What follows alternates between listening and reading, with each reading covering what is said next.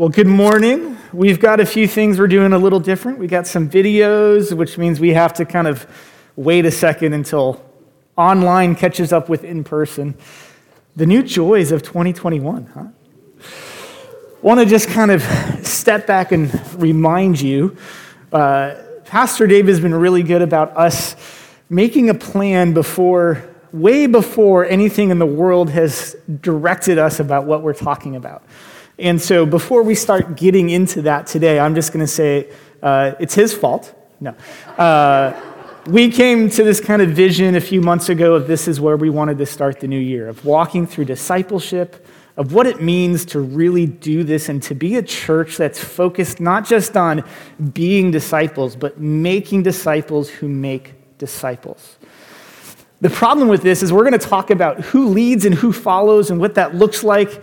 And I want you to know that it's going to poke some buttons given today's current political environment. Um, but it's not all of what it's about because it's about more than that environment. So if there's a conviction on your heart, I'm going to apologize right now, but it's not me, it's the Holy Spirit doing something. So blame God. Um, but if you'd like to talk about it, I'm more than willing to talk Tuesday so I can have some time to prepare. But we're excited to talk about discipleship. And Pastor Dave ended or kind of started this with us last week talking about the call. My kids love this idea of low. They keep reminding me, low, dad. Thanks. Uh, if you don't remember that, it's about remembering that the command and our the great commission that we've been called to comes with a remember. So let's start with this. Matthew 28 um, verse 18b to 20. All authority in heaven and on earth has been given to me. That's Jesus. Go therefore and make disciples of all nations, baptizing them in the name of the Father and the Son and the Holy Spirit, teaching them to observe, observe all that I have commanded you. And behold, lo, remember, I am with you always to the end of the age. So we have this commission, this, this direction to go out to make disciples, okay? And uh, let's see if this keeps working. And here's the piece we are all disciple makers. This is not part of a choice we have, but this is part of how we've been created because we're created in the image of a disciple maker.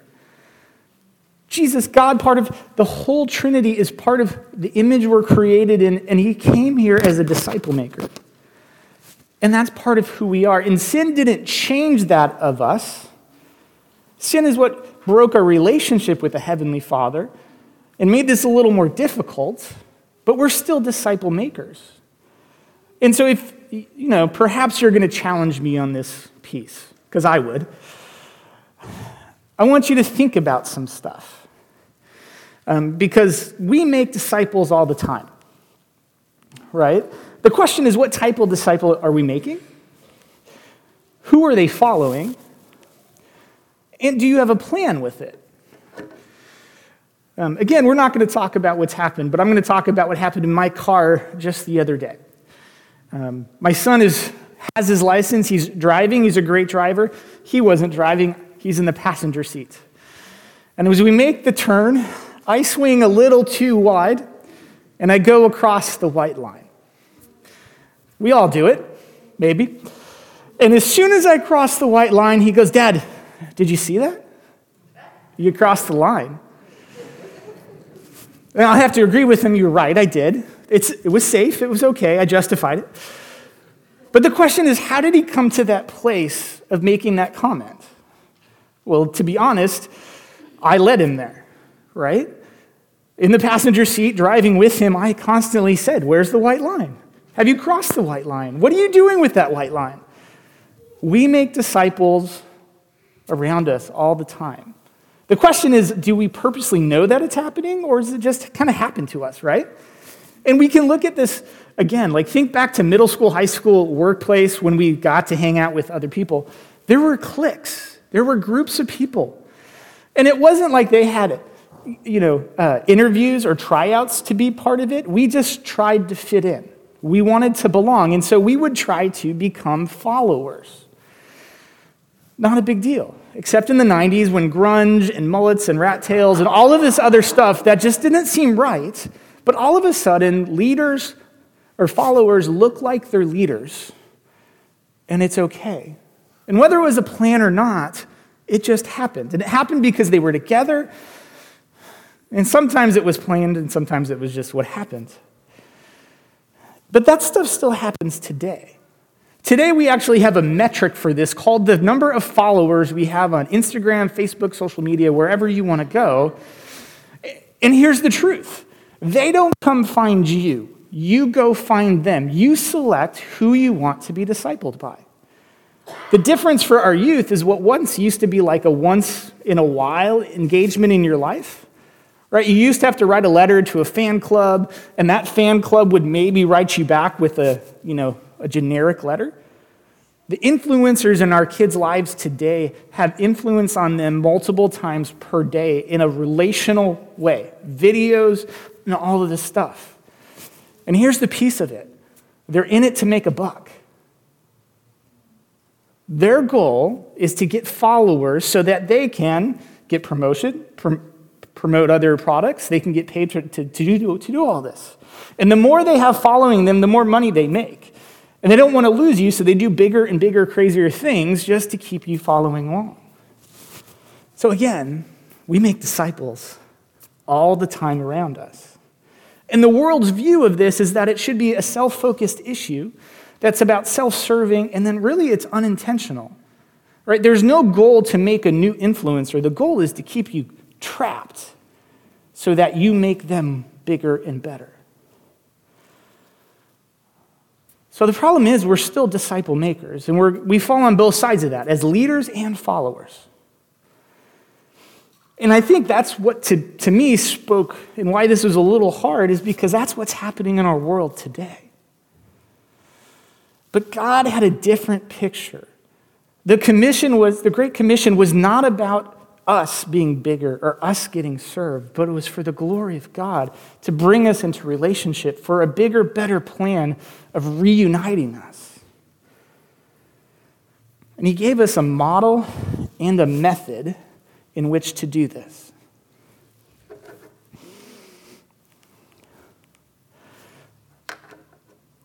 And as we follow this model and method, there's also some mayonnaise he gives us. And that's a little weird of a word, but again, we're talking about disciple making, and I had one more image to give you.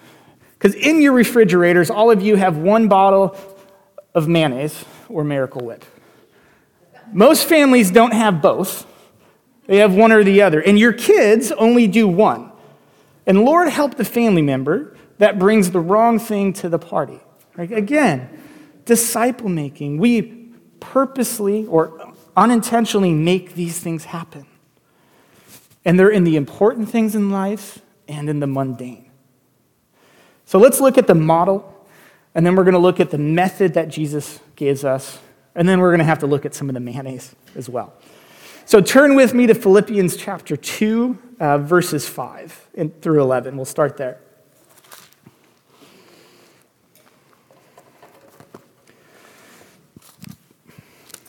Let's pray. Lord, we thank you for your word. We pray just for a heart to hear your word. We pray that in any of my words be your words.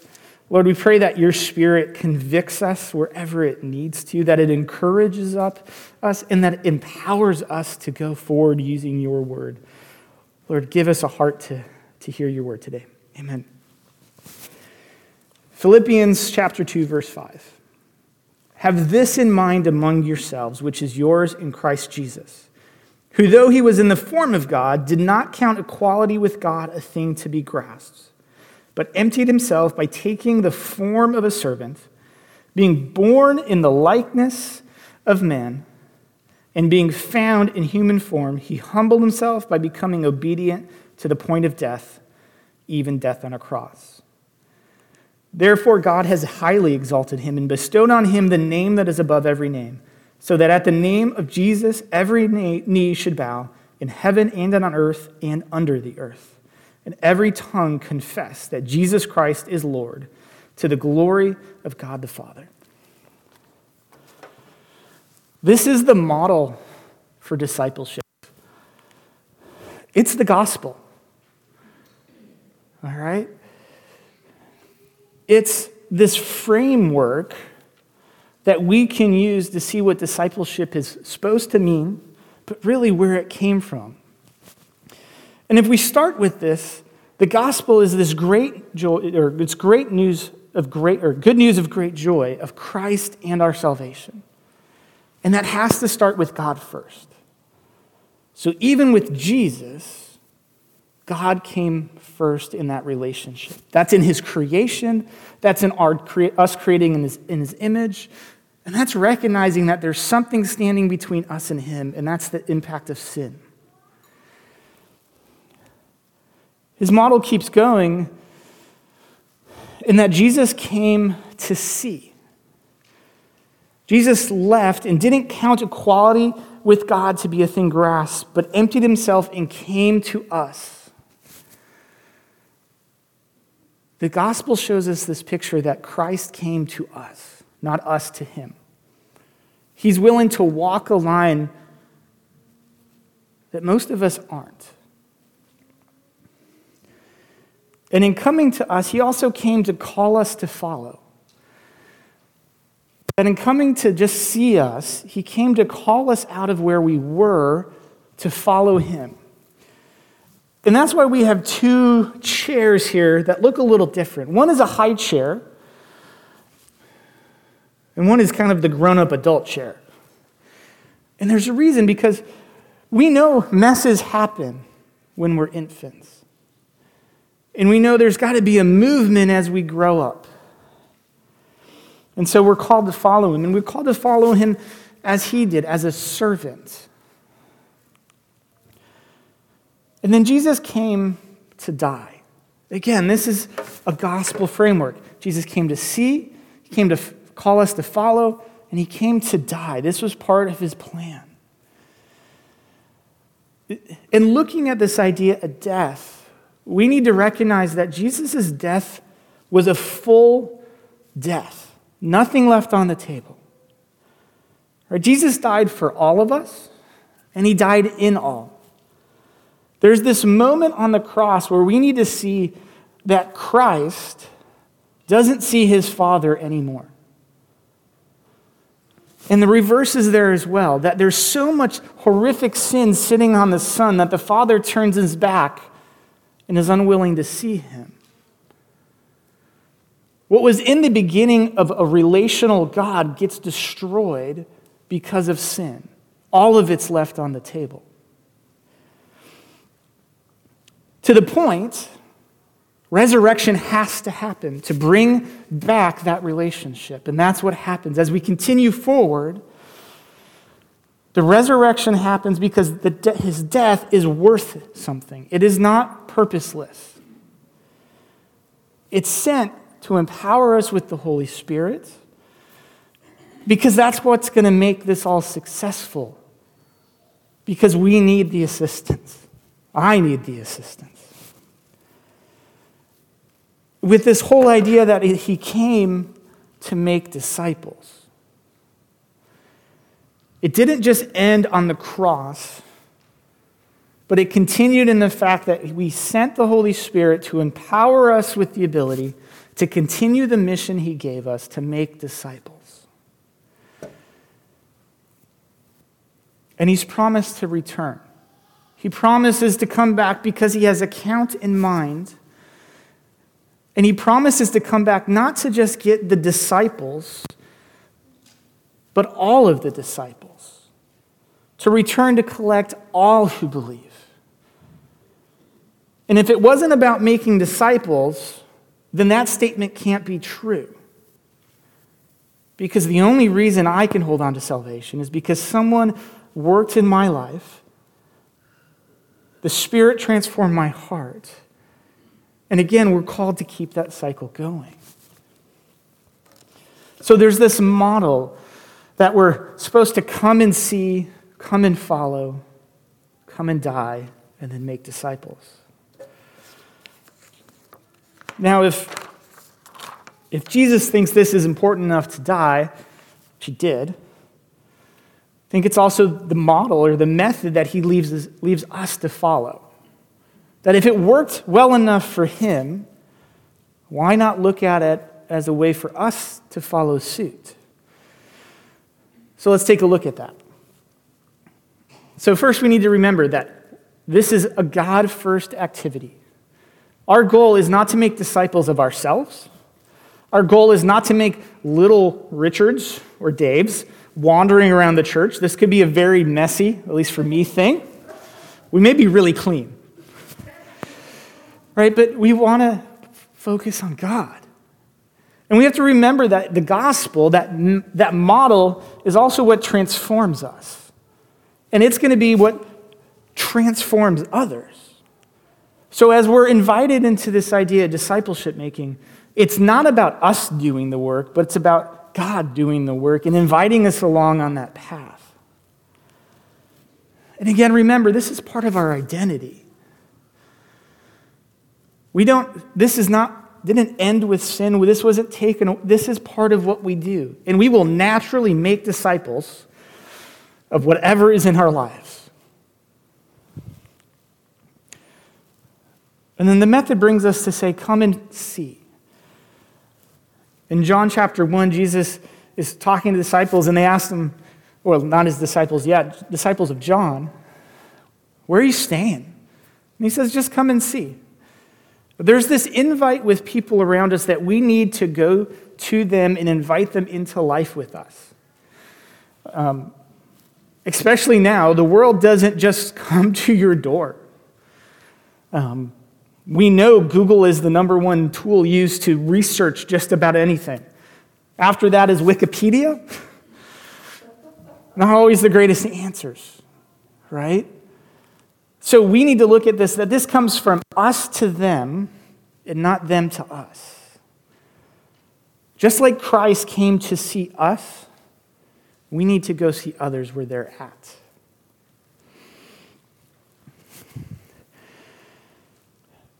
And this, this means seeing them where they're physically in need, seeing them where they're emotionally in need, maybe those who need justice, but more than anything, those who are in spiritual need. Right? And then something happens. There's this transformation that's going to occur. And then we get to this moment of, hey, come and follow. Come with me on this journey as we start to see where Christ transforms our lives. All right, and this, this is a movement from infancy to adolescence. Okay, and for us, we really need to understand that as we, as we disciple people, just like as we parent, there are going to be messes. That's why we have the high chair. You don't take your, or at least we didn't, take our toddler who is still learning to hit the target of a mouth and put him on grandma's good linens. We put him in the high chair, maybe with a splat mat around them, right? We give them the bowls that stick to the table, not good china.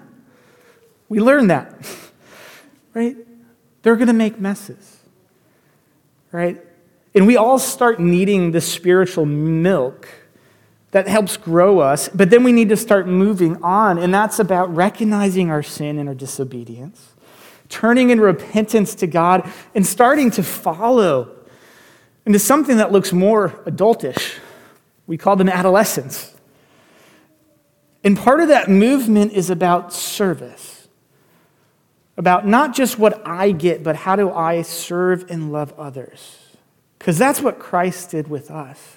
He came to serve. And that let us see how he loved us and let us see how to live with other people.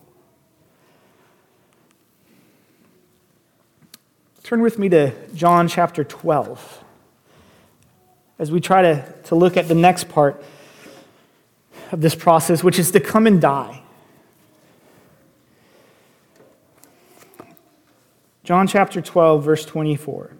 Truly, truly, I say to you, unless a grain of wheat falls into the earth and dies, it remains alone. But if it dies, it bears much fruit. Whoever loves this his life loses it, and whoever hates his life in this world will keep it for eternal life.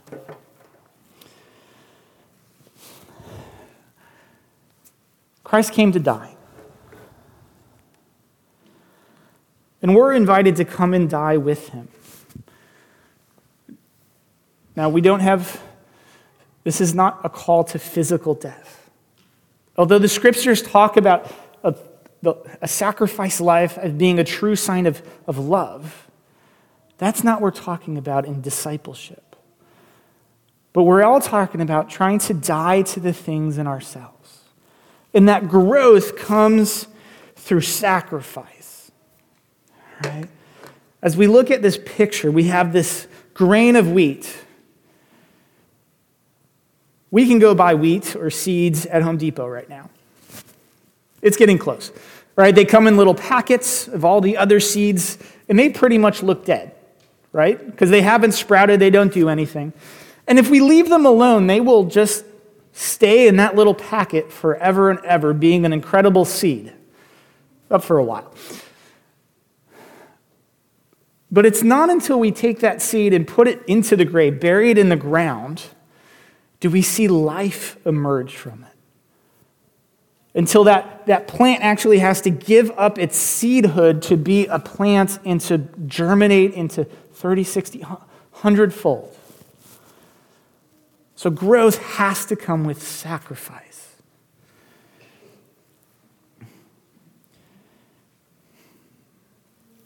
We can look at this easy as, as we look at parenthood. Right? In order to be a parent, we give up some things. We give up time, treasures, things we like that are now broken, our bodies to that right? We start to give up some of our future and our abilities. We put their desires over our own.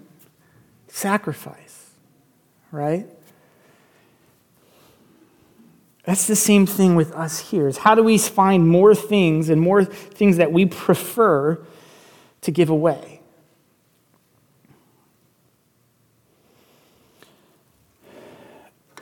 And then we are called to make disciples. As the seed shows us, sacrifice multiplies. One becomes 30, one becomes 60. And there's a measure of this. We can truly look at the productivity of a seed and see how many new seeds we get. Imagine if a grain of wheat produced one grain of wheat.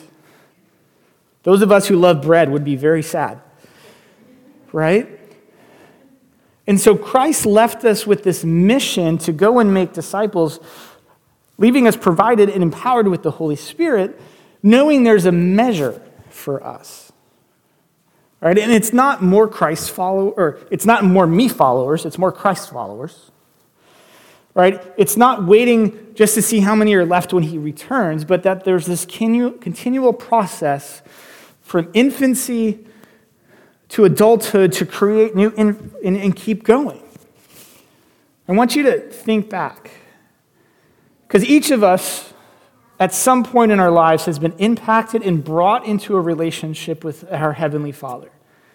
Now, the Holy Spirit and Christ and our Father did all the work for us in that transformation.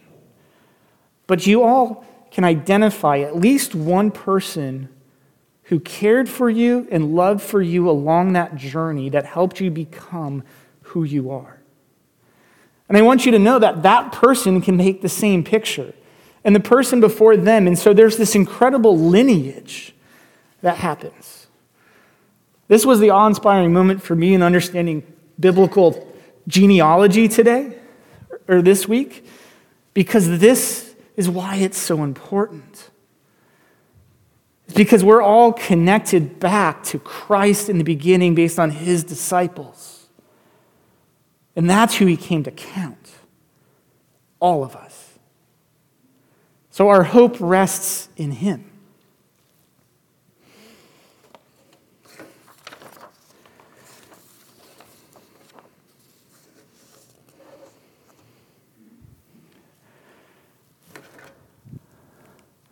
So now we get to the mayonnaise. Right? Our model is the gospel and how Christ came and lived that life with us. From giving up his, his, his not giving up his deity, but leaving that to come to see us, to bring us along, and to send us out. And that's the same path we have been continuing to follow. And if we don't continue to follow that, we're going to lose out. Because it takes all of us to keep it going. But it still seems kind of big, doesn't it?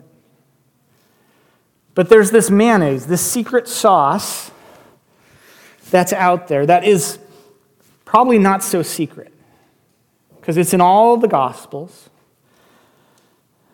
It's found in the narrative all the way through into Acts and into the letters, where we can see some stuff that just comes out of how they were successful. Discipleship starts by being relational. Like true relationships with people is what starts and keeps discipleship going. That's why we care so much about those who brought us along on the journey. That's why we care and love for our parents and honor them. That's why we care and honor our elders and those who've gone before. It's intentional. Come follow me, and I'll make you fishers of men. God started with a plan, a journey in mind. Now, the interesting thing is, we don't start adulthood, we start as infants. As a parent, I don't start teaching my son to drive when he can't even keep a pacifier in his mouth. Right? It's fun to talk to them about those things, but none of that's taking root. But somewhere along the journey, we start to show them and give them more insight into this plan of what's coming along and where you're at in it. And that's part of why we want to walk through these ideas of four chairs, because each of us sit in a different place in our walk. But it's not okay to be stuck in one of them. We need to keep moving through. And when we think we get to the end, then it's about sacrifice and dying to ourselves to again bring others through this process. It's about prayer. Christ prayed in solitude. He prayed with the children. He prayed with the crowd. He prayed in the marketplace. Place. Prayer was just part of what he did. Before a big decision, prayer. So we're called to pray. Scripture. Christ was constantly quoting Scripture or overtly telling the story or using the story and referring to it. Scripture played a part of that whole picture because he understood the bigger plan. The mayonnaise is serving. It's really hard to sacrifice what you don't know other people need. But as we start to serve people, we start to understand their needs and what really is going to help them. And so serving allows us to start this sacrifice, and really, it's about sacrificing. What things are standing in the way? What are we willing to give to our children to enable them to go next? What, what do I have to give up to open those doors? But it's about all of his children, not just ours. And we have to remember that all of this is fully empowered by the Spirit. We have to remember that the resurrection is important enough because it allowed this to happen for us to be empowered to do all this. Because we're not doing it under our authority, we're doing it under His. His power. And the God of the universe has invited us on this path to keep going because just like that last song we sang, every, there's hope for every soul. And we're called to be part of that. So, what do we do with all of this? Where do we, where do we start? Let's just go back and look at what type of disciples you are making. And, and let's not keep it focused just on on the church, but we make disciples everywhere around us. What type of disciples are we making? Are they following us or are they following other people?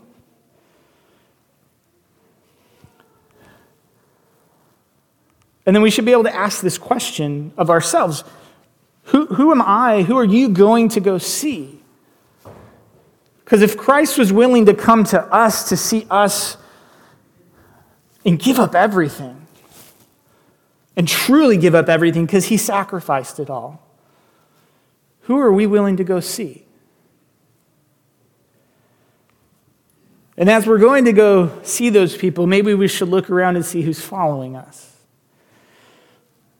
Maybe the better question is who are you following? Because we all follow people. Sometimes we know about it and sometimes we don't. And lastly, church, this is the question that I think we keep coming back to. What do you have left to sacrifice? I know the longer and longer I get on this journey, I, I, come to realize that I think I've given it all up.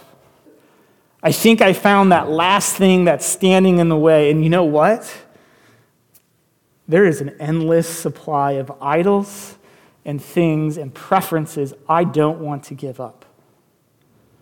Yet every time I get to that point, I'm called to sacrifice. Uh, it's been a while, but Michelle, my wife, and I took in teen moms into our house. She started this journey by being called by God and convicted, and I followed. And we kept putting, or at least I kept putting these barriers of, yeah, that's great. We'll create a nonprofit. That's great. We'll do this. And then there came this point of, that's great, but not in my house. And you know what? We had to figure out how to sacrifice that one. And what I've learned out of that one is that created such growth. To see that woman and all of those women come and follow with us, some, some it was an incredible experience. We got to see them get married and their kids grow, and we're still praying through all of that. And some really hard experiences. And we're still growing and still praying through all of that.